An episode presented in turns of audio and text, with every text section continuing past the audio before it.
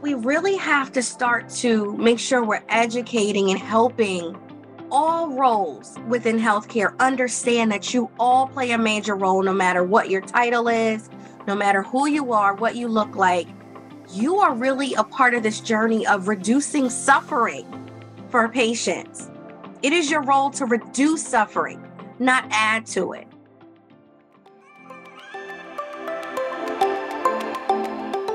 We all need to be mindful of our words, which can have far reaching impact way beyond our intention.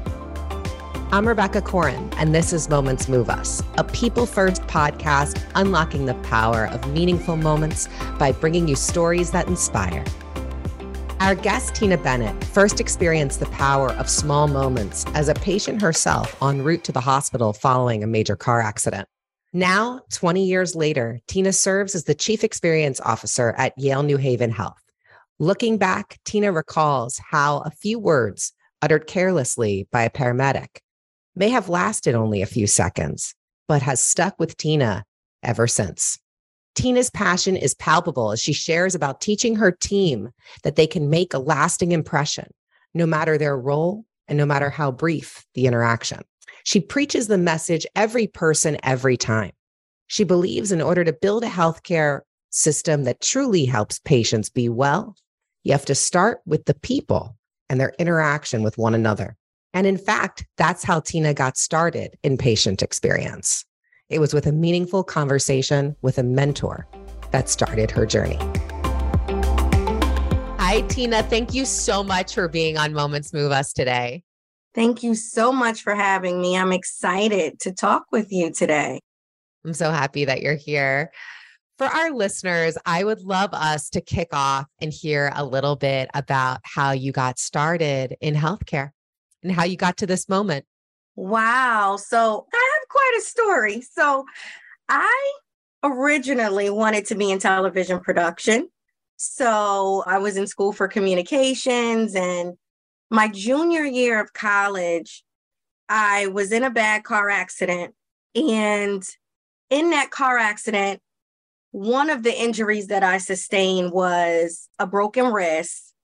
And in addition to over a hundred stitches in my face, you know, I'm a junior in college and I had been working at a retirement center. So that was like my high school college job and it was a 60 bed facility that had a healthcare center inside of the retirement center. And because of the broken wrist, I'm right handed, it was my right wrist. I couldn't do my normal work. And I had to temporarily withdraw from school, which was devastating. And I remember even asking, like, can I have some assistance? And they're like, we don't do that when it's a temporary injury and so on. So I end up calling my employer, my manager, and I'm like, I have to do something. I can't be idle. I have to do something. So I called my manager and I said, I know, you know, I was a dietary aide. So you need both of your hands, of course. And she allowed me to come to work with my hard cast up to my shoulder and learn her work and help her with her work.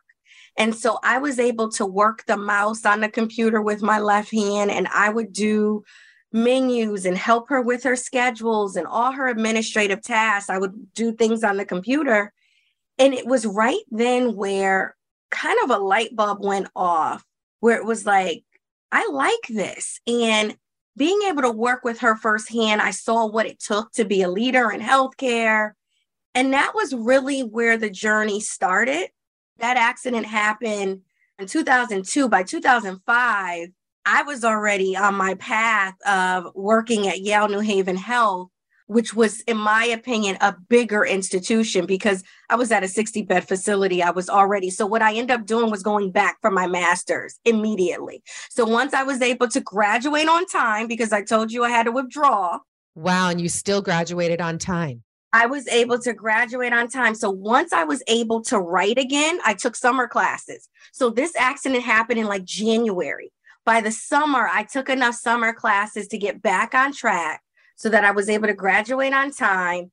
And then I was like, I want to go to, you know, get my master's for healthcare administration just after having that time and that experience with my manager. And so once I started to pursue that master's, I knew that that place wasn't going to be big enough for me. And what I knew I wanted to be able to offer as a healthcare leader. So I applied to work at Yale New Haven Health. And back then it felt like such a huge organization, right? And you know, the rest is history. I've been there 17 years and don't try to count my age, but it's been 17 amazing years. But that's how it all started. And I'll tell you this right now, I'm in patient experience, and I'll tell you a little bit about that. But in that accident, there was a few things that stuck with me that really in addition to the exposure with my manager of this health center when i got hit a guy t-bones me and so you know i see all the glass went inside of my face and when the ambulance driver came he said where do you want to go and I named where I wanted to go. And right then it was like, wow, people have the ability to choose where they want to go. The other thing that happened in that first few minutes, when I got inside of the ambulance, I was like, Am, is my face cut? Am I scarred for life? And he said yes. And I was like, wow, why would he tell me that? And so, again, the importance of communication and having those skills and knowing how to interact with people. That was another thing that I learned in that short amount of time. And then when I got to the actual hospital, I had during the accident, I was on my way to get my hair done. And so I had a hat on my head. And I had just washed my hair and it was in its natural state. And the hat got knocked off my head from the impact. So when I got to the hospital, I like felt my head and I'm like, oh my God, my head is gone. My hair's all over my head. And I was worried about how I looked. And so, again, when you're thinking about healthcare and the patient experience, there are people like me who are worried about that and worried about the care they might receive because they may not look the part. Now, I'm what I believe was a smart college student, but with that hat and my hair all over my head and how I looked, I was worried. And so I really feel like today and where I am was full circle because now being in patient experience and having the ability to take that experience and take those parts of that story and be a part of the change to transition healthcare, to be mindful of those things and treat people differently is to me the best opportunity ever. So it made such a unfortunate event, you know, 20 years ago it means something. And honestly, I wouldn't change it. Wow. It sounds like one of those life changing experiences where you got to see firsthand the power of cho- and to feel the power of choice in that moment when they asked you that the the power of vulnerability where you're like i don't know what i mean i just imagine a young college student i mean your face is cut it was a traumatic accident you were really scared, I would imagine. And for someone to say that to you about, like, yeah, you're going to be scarred forever when they didn't really know that. And it's definitely not something you want to hear in that moment. And then also to, to the piece about sort of feeling that you're going to be cared for well, regardless of how you look and present. And it's like, you know, and I imagine that that you probably had a lot of fear in that moment when you first got to the hospital with all these sort of things spinning in your head as a young adult you know how do you know how to navigate that in that moment? It was one of the most challenging parts of my entire life but such a pivotal moment in that i realized how resilient i am and could be. And so now as things happen it's like oh you know I could get through that. You know, you kind of know what you're able to get through, you know, you you realize that at to your point that vulnerable young age, being able to get through that, you know you'll make it to the other side. And so that was what was great out of what was such a bad situation it was what it showed me though. Can you talk a little bit about sort of the next six months after that. Like you were saying you know you you had to withdraw from school for a period of time but then by the summer you were ramped up taking as many classes as possible. And you talk about resilience. Clearly you're an extremely resilient person. How did you get to be this way? How are you able to take this moment? And especially at such a young age and really keep not just keep trekking forward but propel yourself on the trajectory that you were going before without really a pause? I think that's a great question. And I've asked myself that as well. And, you know, I'll tell you that six months wasn't easy, but knowing that I had a goal and my goal, right, was finish school. One of the biggest fears I had, and I, and I'm sure you heard this before. People are like, if you stop, you will never go back, right? And that was the immediate. So when I was told I had to like withdraw, immediately I thought about that. Like, oh my God, statistically, this is not good. And so what can I do? What can I do to keep propelling myself even though I'm not in school? What can I do to keep my momentum up? And that was go right back to work, right? Even though it wasn't my normal capacity, but it was what can I do to feel like my normal self? Because I had to keep my face covered because it would heal darker from the sun. I got this hard cast. So there was a lot going on in that six months, but it was stay focused in what can you do? And to be honest, that's one of my models in life today. Whether you're at work or at home, people are like, I can't. But what can you do? There are a number of things we can't do, but what can you do? Right now, I can go to work and do light duty. I can learn, I can read. You know, there are things that I could do to get back to myself and get back on track. But one of the things I thought about where did the strength come from? I think I would say my mom was a single mom. My dad died when I was four. And so growing up with just my mom and the way in which she took such great care of me I didn't feel like it was just us, right? I didn't feel like I was missing anything. And so I just saw her be consistently resilient. I had a very stable upbringing. And so I'm sure there were things that may have knocked her off a track, but I never saw that. And so I think having her as an example who always showed this great deal of strength taught me in these difficult moments how to do that and how to be that. And so I think that that was probably where I got it from. And then it turned into like confidence, where you know, I think from her being the the nurturing and resilient mom, I had confidence that I could do it, that you can do it by yourself. If someone helps you, it's a bonus. But I learned early on, plan to have to do this yourself you know, one of the things I've shared with people, like in my family, I was the first of like everything. So, what I mean by that is first college, first to buy property, first to get a driver's license. So, my mom, and I was the youngest. So, I have a brother and sister who are 18 years and 19 years older than me. And my mom never drove. And so, I remember at 18, I want a driver's license and there's nobody, you need a car to get through the test. That's right. You can't just show up for the test without an automobile to drive you there. And there was no car in my family. So I borrowed the neighbor's car. And so it was like you learn how to problem solve, you learn how to figure it out. You know, shout out to Miss Brown, rest in peace. But she was the neighbor. I borrowed her car. And so that was then, right? That was at that young age where I have to figure out how to get it done. And so even that has been, you know, a moment that has carried out through my life today where it's like you might have to get creative. It may not be easy. And so you may just have to figure it out, like, you know, that story and like graduating on time. And I had to get creative to get it done and to be here today.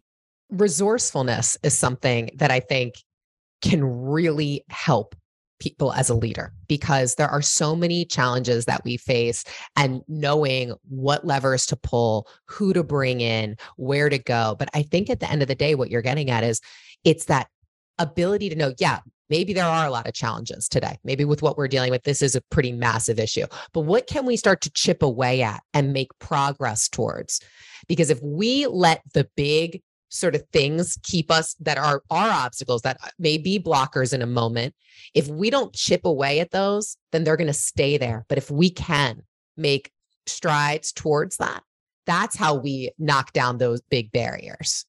Absolutely. And you said the right word resourcefulness. And I have to give credit to there are people who were helpful and supportive. And I think it's important for us to always be able to set our pride aside too. And to know that you may have to ask for help. I may have to ask Miss Brown to borrow her car. You may not want to, you may be embarrassed by that, but had I not, you know, I wouldn't have got that goal, right, accomplished. And so throughout my career and my journey, you know, I think mentorship has been really important. And that's a resource. And a lot of times we don't know everything, and we have to be comfortable understanding that and being open to guidance and input from others. And so I think that has played a major role in my success and why I'm where I am today because I was never afraid to ask that question, to call that job and say, I know I'm all banged up. I have one arm that's, you know, that I can use, but can I come and do something? And then while I was there, ask the right questions, you know, ask thoughtful questions. And I remember, you know, when deciding to go back for my master's and being thoughtful about what that should be and getting input from others because I didn't know everything is this the right move to make? And so I think that's been helpful throughout my career. I've had multiple mentors, and they've been men, women, they've been people within my organization, outside. It's important to have diverse mentors as well that can really help pour into you and, and give you different perspectives. I think about what you're sharing and it's a diversity of mindset and of like you said i love how you said pour into you i think that's that's just a beautiful image as you as you kind of think about that and i think about sort of the challenge of where we are today as a healthcare industry and all of the things that covid revealed and the fabric that really makes up healthcare and how we need to be addressing experience. And i know this is sort of where you live right now in the experience world. We need to be looking at experience holistically from all of its different sides and those sides are diverse you know in so many ways. And i'm curious about how you kind of go about addressing experience right now and knowing where to focus and how because there are clearly major challenges that we have how do you start chipping away at those I think the foundation is people. And when you mention how challenging of a time we're in, it really boils down to making sure we start with our people. And one of the models that we have is every person, every time. And so, what that means is not just every patient, it's every loved one, it's every staff member, it's focusing on the people because well being is critical to this journey. And I think we have to start there and making sure that we understand what the priorities are. And if our people aren't well, the people who provide for our patients, then they can't help our patients be well. So that's really truly the foundation. I think that's the best way to start chipping away at it. And, you know, one of the things that we've been focused on is, you know, when it comes to that wellness, but also providing tools to be successful. I think it's very difficult to ask, you know, and to assume that we're able to to provide an exceptional experience without the tools, without the knowledge. I'll share a quick story with you. Almost 6 weeks ago I broke my ankle. Oh no, I'm sorry to hear that. Thank you. Complete bummer, right? I have a family, two small kids, I have work, you have all these things that you're worried about. The moment they said your ankle's broken, and I end up going to an urgent care that's not my organization because it was a Friday night when it happened and so on. And the provider was great. And she said, somebody's going to come in and put a hard cast on your ankle. And so two, two young ladies came into my room. And the first thing they said was they didn't introduce themselves. they came into the room and said, You need to lay on your stomach. I said, Lay on my stomach. Now, my ankle was the size of my thigh, swollen, it's throbbing. I'm, oh my gosh, lay on my stomach. Yeah, lay on your stomach. Okay. So I did with no help. They wouldn't help me. And then they said, I need you to put your foot back up. So they wanted me to on my stomach and put my foot up. And I was like, huh? And then so as I was trying to do it on my own, I said, ouch. And one of them said, oh, it's going to hurt worse than this. And so I'm like, oh my gosh. And then one said to the other, she was like, do you normally leave the toes out or do you put the toes in? And I'm like, wow, they don't even have a clear plan or a standardized way they do this. Like, you don't have a best practice? Yes. And in front of the patient, no less, where you're sitting there just thinking, okay, so now I have no idea whether these people have done this before. You don't know what to recommend. And now I feel unsafe, right? And so then one says to the other, geez, this room is too small to do this in. And so they're venting right in front of me. And I'm on my stomach and I look over at my husband and I'm like, is this just me? Or, you know, because you have a, you're, you're in pain. You know, maybe it's me being overly sensitive and he's the calm one. And when I looked at him and he looked back at me, he's like, no, this is bad. And I remember when they left the room, I started to get up and my husband was like, I don't think they're done. And I was like, I thought they were done, but they didn't say anything. So I stayed there. They came back and handed me crutches. And I was like, oh, you're done. They were like, yeah, we're done. And I had to get up on my own. So, you know, when I think of your question and I think about the experience and I think about tools, I had anxiety, fear, all the things that was going on in addition to the pain. And I have a high threshold for pain, but that was a lot. And so, on top of all of that, you now feel like a burden on these caregivers and it added on to everything I was feeling. It made me more emotional. And I am the chief experience officer at a healthcare facility over patient experience, and it still made me sad. But the reason I share this is tools and education. They had no idea, I believe, that I was listening, that I was feeling, that I was observing, and they didn't know. I don't think that was intentional. And so we really have to start to make sure we're educating and helping all roles within healthcare understand that you all play a major role, no matter what your title is, no matter who you are, what you look like. You are really a part of this journey of reducing suffering for patients. It is your role to reduce suffering, not add to it. And I think that that is a part of this work. That is a part of this journey, helping everyone really understand that. I can't help but have like a flashback to an, a personal experience that I had where, and I can feel this moment very similarly to the way you shared it about your ankle experience, where I was nine weeks pregnant. I got an infection in my leg and they were wheeling me into to get some like imaging and some things done and as i'm being being wheeled down, the person who's wheeling me says, Oh, so you were pregnant? And I'm just laying there and I'm like, Well, what do you mean I was? I think I still am. I had like 103 fever or something.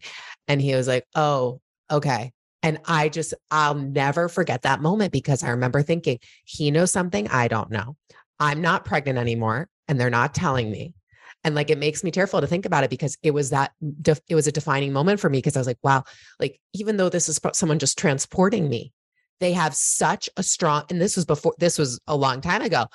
My son's seven now thank god. But you know really it was that moment where i had so much fear. And then during the t- the imaging and everything i was so scared because i thought that like you know, he was gone and the experience just, I love how you said every person, every time, because it's not only about, first of all, it seems clear. It's the moment about someone wrapping your leg in a hard cast. That seems very clear. Like that's delivering care. But I think all these other moments, that's delivering care too. It's all about the care experience from the moment you get into that parking lot. Absolutely and even before that right when you're able when you make a phone call trying to set up an appointment or get somewhere you're absolutely right it's you know the journey starts right away and it's all those different pieces and whether the person answers the phone with compassion right? To when you leave and you're rolled out and you know your experience is you know, i led patient transport for almost eight years of my career and you know people said to me like what made you work in patient experience afterwards? So i went from being a director of patient transport and i had community outreach programs with it and then i went straight into patient experience and they say you know what made you do that i said i was always in patient experience no matter what role i was in no matter what team i was leading it was patient experience and your story just really resonates with what I had focused on with really trying to transform that culture of you are not just moving patients from A to B. You are really the first impression. You could be the last impression when you're discharging, but it was just the words that he said to you that completely impacted your whole experience. And so I think a lot of people think, well, it's the transport, it's just moving. It's not. It's what you say to me. It's how, you know, you you you prep me for every single bump we might go over. And so it's the surgeons, it's the food, it's the it's everything. It's how clean the place is. Every piece is a part of the experience. And I think to your original question, when we all really start to realize again the foundation of the people, when people start to understand their value. And so that was the real work that I did, eh, you know, in patient transport was really helping the, the transporters understand you are as important as the surgeon you are a part of this journey of number one, reducing suffering, but promoting healing. And for example, quiet. When you're in the hospital, you need to be quiet to heal. Anyone can impact quiet. So every single piece is a part of healing, down to engineering, coming in to fix lighting and things of that nature, down to flooring. Before I led patient transport, I was a part of this group we were building. It was this 15 story state of the art cancer center. And I was a part of the planning committee and environmental services to pick the flooring. We wanted all green chemicals. We wanted quiet flooring. It was things like that. And so, even that's the experience. So true. Starts with the building blocks, literally, of the place, the facility, and the physical structure. Wow. I love how you were just sort of sharing a little bit about how you help people to see their value, like how much they really do impact the experience for people. Can you share a time when you saw it really go well? Or was there a story that you would share to help people kind of see how they impact the experience?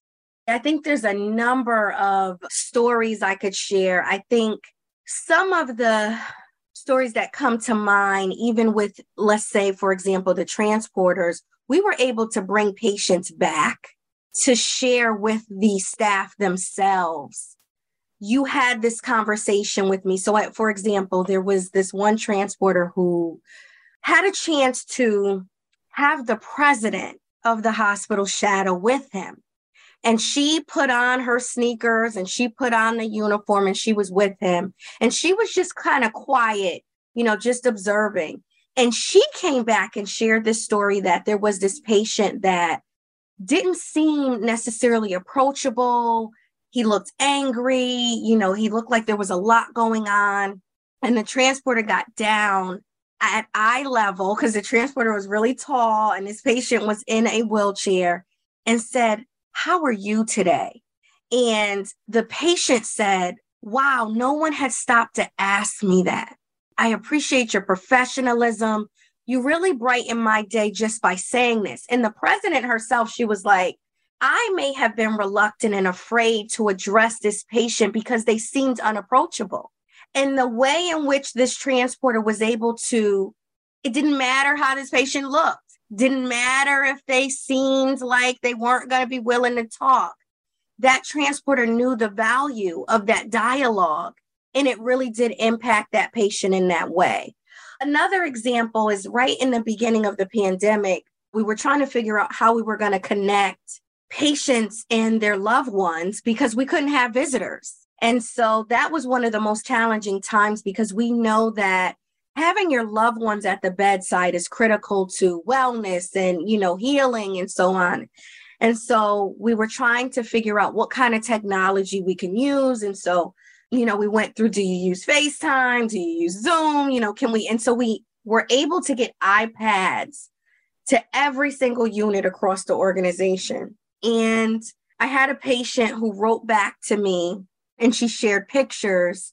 Her mom had passed away, and her mom passed away on her actual birthday. And because it was end of life, the daughter was able to be there, but her siblings were everywhere, and you can only have one person at end of life. And she shared with me the picture of them on Zoom. And she had typed out, My sister so and so is in Illinois, and this one is in Maryland, and my brother is here, and how they were all able to be with her mom at the end of life just from this technology. And even though she had lost her mom and this was this very difficult story, the group that had to figure out the technology had to make sure the iPads got out, had to make sure that everyone knew how to use them. Then you had nursing who had to administer them. You had the unit clerks that had to help with the process. It was this big group. And just that story was a great example of all hands on deck. And look what it did for what was such a bad situation because you're losing your mom. But this woman took the time to say, You helped the experience. What was the most difficult time in our lives? The work that you do had an impact on us, and we were able to be with my mom the way technology has brought us closer together in some of these moments with like people in, in different geographies and i think COVID, there are definitely some silver linings that have come out of COVID. And I think one is uh, from a health system level is like, how do we help families that are spread out in like the diaspora to be able to really connect with patients while they're during their time of care? And I especially think about this as a, I used to live out in California, far away from my family. And I would think about, and my dad suffers from a chronic illness. And I would think about like how I wish I could be there. How would I get more involved and how difficult it was. And you can only fly in so many times over the course of, you know, a, a year. And that technology, I think, has helped families feel so much safer in when their loved ones are in health systems and to be able to give somebody that that moment at the end during sort of end of life is just it's a beautiful thing. It really it really is. It changes things for a family to be able to have that moment of closure. So so that really is amazing. And have you seen that kind of perpetuate in light of sort of post covid world Absolutely. I think that the iPads are still in use because even in that example, only one person could be at the bedside. But there are times where if someone's in Illinois, or depending on, like you just gave an example of California, I may not be able to get there fast enough. And so the technology is still being used. Another way in which I think it is really taken off is telemedicine, telehealth visits. And so now we've been able to bring the care to the patients and almost meet people where they are, you know, and, and access is really important. And you think about, you know, I learned this and me and one of our chief medical officer at Yale, we were talking a few weeks ago when, you know, I realized I couldn't get around with my ankle and, you know, you can't walk. And he was like, wow, just imagine the people who miss their appointments. A lot of times we dismiss, right? We're like, oh, you missed two appointments, we're going to dismiss you. And why we shouldn't, why we may need to think twice about that because of the reasons why someone may not be able to make it to their appointment. We have to think about all those different things. And I think it's really about understanding that and having empathy. And when we're making these decisions, being thoughtful about the different shoes people are wearing, they're different. You may not be able to get there versus someone else who can. And even with thinking of the technology, and I remember when we were talking about FaceTime, for example, I'm like, everyone doesn't have an, you know, an eye product, right? And then I thought of my mom, and my mom was 78 or, you know, she's 79 now. And I'm like, she wouldn't be able to use this device and so even thinking about the ease and and and what we chose as a tool it's being that thoughtful it's really understanding the full picture and everyone that we have a huge population of patients we serve from one end, right, of the spectrum to the other. And so we have to make sure that we're making decisions with all of that in mind so that no matter who you are, this could be useful, right? And so I think all of those things, my own experience, right, helped me think of these decisions. I remember being on the meetings and I'm like, I hope I'm not saying this too much because I would say to my colleagues, like, my mom isn't, she wouldn't be able to use this, or she, you know, because you're thinking of that too. And, you know, it's really powerful, I think, to think about when you started with sort of this the transporter who was kind of got to eye level with the patient and the patient is not necessarily welcoming as you said and asking someone how are you? in a meaningful deep way. That the curiosity of the of the questions when they come from a real place how that creates moments for people to truly connect and promote healing. And I think about what you're saying too with what your conversation with your CMO was where it's like people might be missing appointments and we now know anxiety is is just rampant now in the United States and how anxiety screenings are now a natural part of doctors appointments. And I think about for people who you know may have anxiety issues or access issues or transport issues or whatever it is that's preventing them from being able to go to that appointment and get that care. And so, how do we ask the right questions? And you were kind of sharing that earlier, like the having curiosity and asking meaningful questions so that we can kind of know where to go and how to help people. Exactly. I think a lot of the work we do in healthcare and what we thought experience was was more clinical than it actually is, right? And so, you know, you think about the skills we have, and it's not about that. It's the ability to really connect so that you build that trust so that the patient really will tell you what they're worried about. You know, we have tools. So, one of the things that we have recently used is what we call like patient story. And it's really the ability inside the patient's chart where they can see their test results and so on to like add things about them.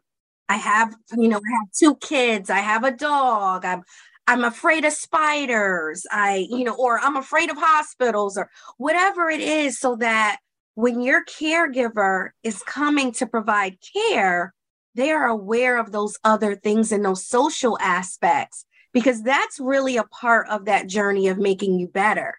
You know, because once I discharge you, if you don't have access or you're worried about these things, you're going to end up being readmitted.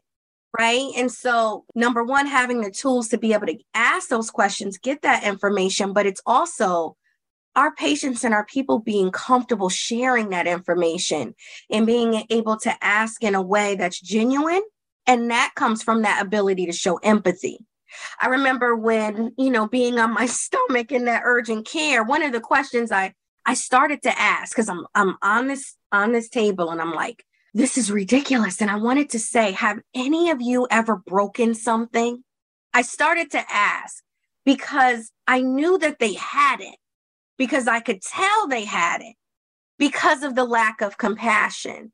And so I think one of the number one things that we've been focused on in educating our staff is the ability to put yourself in someone's shoes and say, what if this was my mother? What if this was my brother, my sister, my loved one? Or how would you feel if this was you? I think those are those simple questions that we think people know to ask themselves, but they just don't.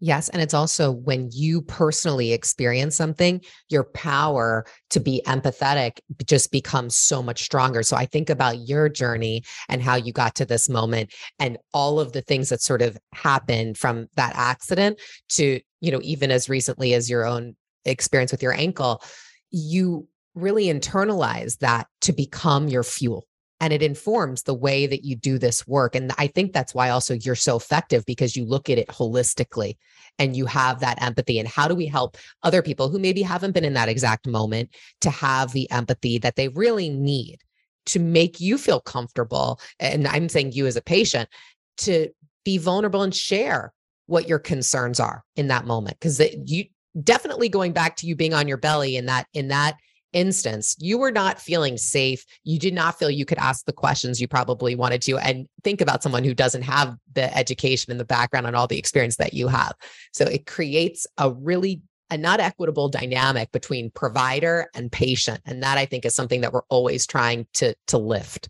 Absolutely. I think one of the important components of this work is really having the patient voice be a part of the work that we do almost in the way that I shared my story, there are so many stories that need to be heard.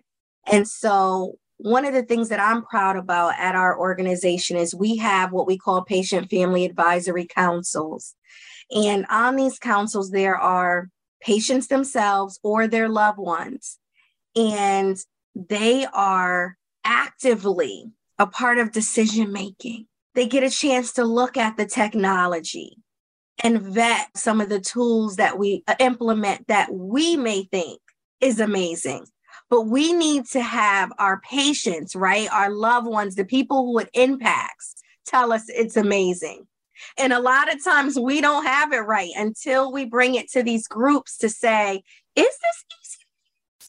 We have this app now, it's like a wayfinding app. And, you know, that was a perfect example of you know bringing bringing it in front of these advisors to say is this as cool as we think it is? You know because of course we know how challenging it is when we're trying to navigate the world even even in our everyday. So imagine when you're in pain or you're going to visit a loved one and so on.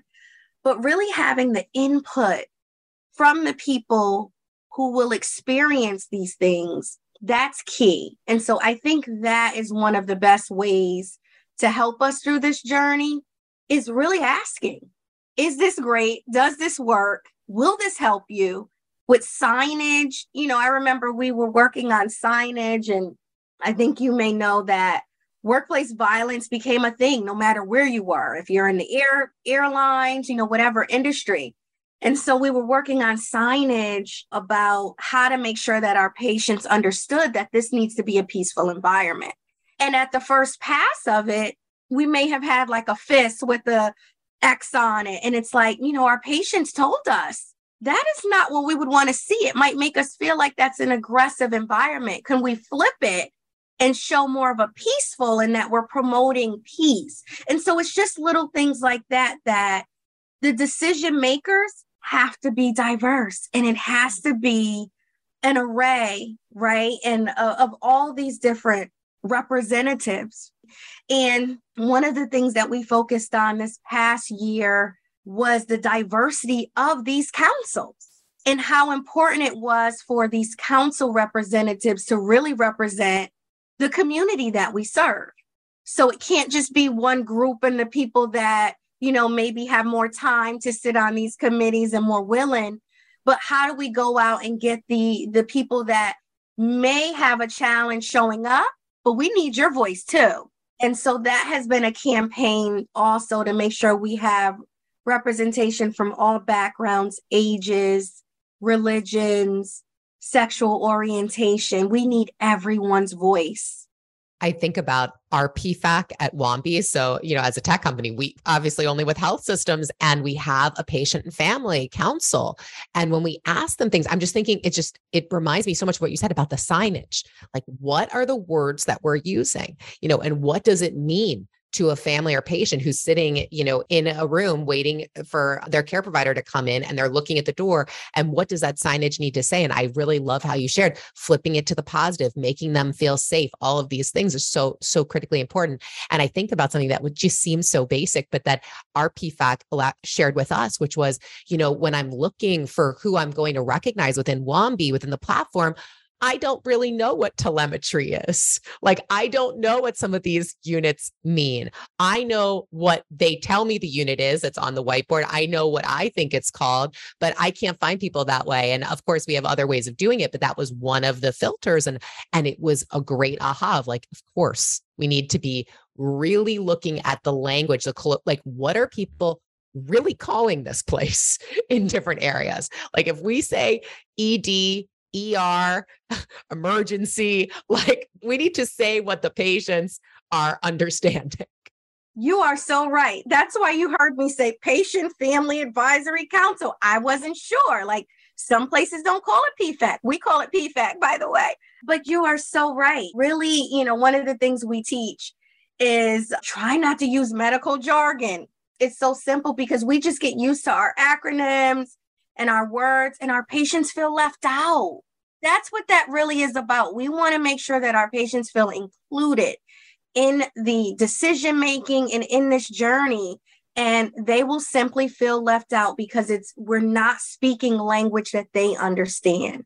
And so that is the why. Inclusivity curiosity resourcefulness. You have shared so much today tina. And so now i will say we have to take another two minutes together to go into our speed round of questions where our listeners get to know more about tina outside of Yale.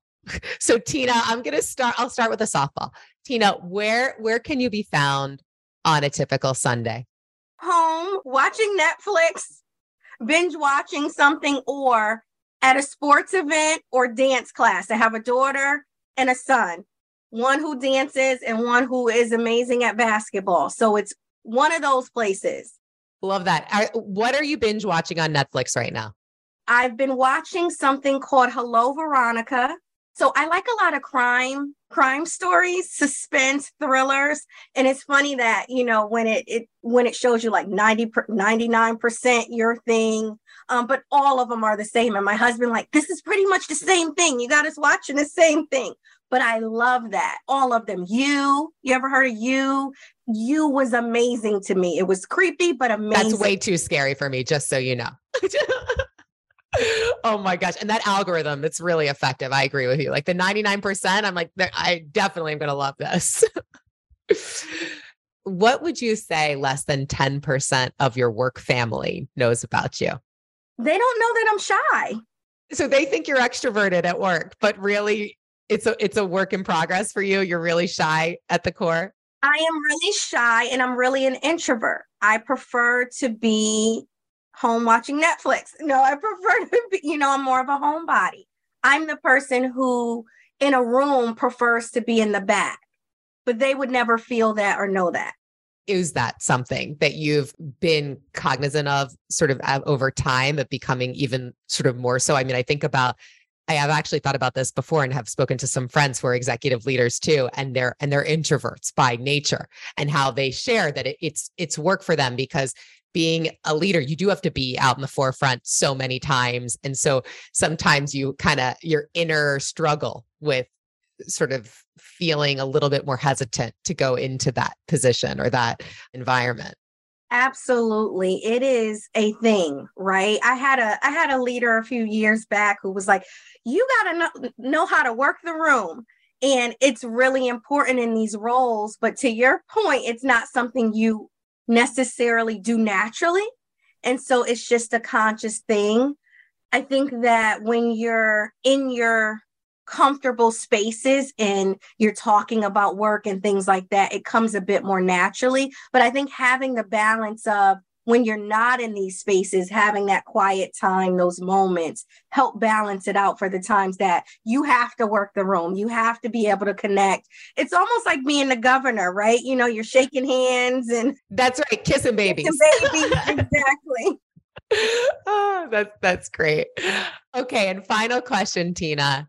If you could have a superpower, what would it be? I've asked myself this question and I almost think being invisible. And the reason why is because you have the power of observation and being able to learn without people knowing you're there. And, you know, I've actually had this conversation with people, and they're like, but I don't know if I'd want to know what people said. And if they say something about you, would it be discouraging? But I just think it's so powerful to be able to sit back and know things and have that extra information as you navigate life, right? Or meetings or the journey. You have that extra power of knowing what people are thinking or feeling where they may not tell you, but you know it because you were invisible and you learned it that way. I love it. And might I say, maybe you already have a little bit of that superpower within you as the power of observation, you know, not just reflecting your introverted nature, but I think just the way you see the world. And and that came out so many times today with this conversation. And thank you so much for sharing that with our listeners. Thank you. Okay, did I miss anything, Tina, that you wanted to chat about? No, I just want to thank you. Thank you for having me and thank you for this platform and the ability to share our story. I think one of the things I'm most passionate about is being able to pay it forward. And I think in just being able to share, right, it's going to help, even if it helps one person, it's worth the time, it's worth the discussion. And so I think that's what this is all about. It's not just about us, it's bigger than us, and it's about helping others and so I think that's really important. And I'll tell you, I was at one of our clients in at University of Miami, and I was like walking around with the chief nurse, and some of the nurses were like, "That's Rebecca from Moments Move Us." So a lot of their nurses are listening to this, and it turns out most of our listeners are nurses or like young aspiring executives. We do have like some executive leaders too, of course, but like I love that because I love hearing about folks that are out there delivering care at the front line, aspiring in their career, and they're learning from your stories because that's that's why this has been i think successful just people like you sharing sort of the inner inner workings of how you got to this. And and it's amazing. I've learned so much. I loved this is my privilege to do this. So anyway i'm so appreciative of your time and just your generosity of spirit in doing this with me thank you so much the words we say and actions we take have power and can have far reaching impact. So let's use them intentionally. I'm Rebecca Corin. Thanks for listening to Moments Move Us. Remember, when you put people first, your actions can move others in unexpected ways. Be sure to follow wherever you get your audio.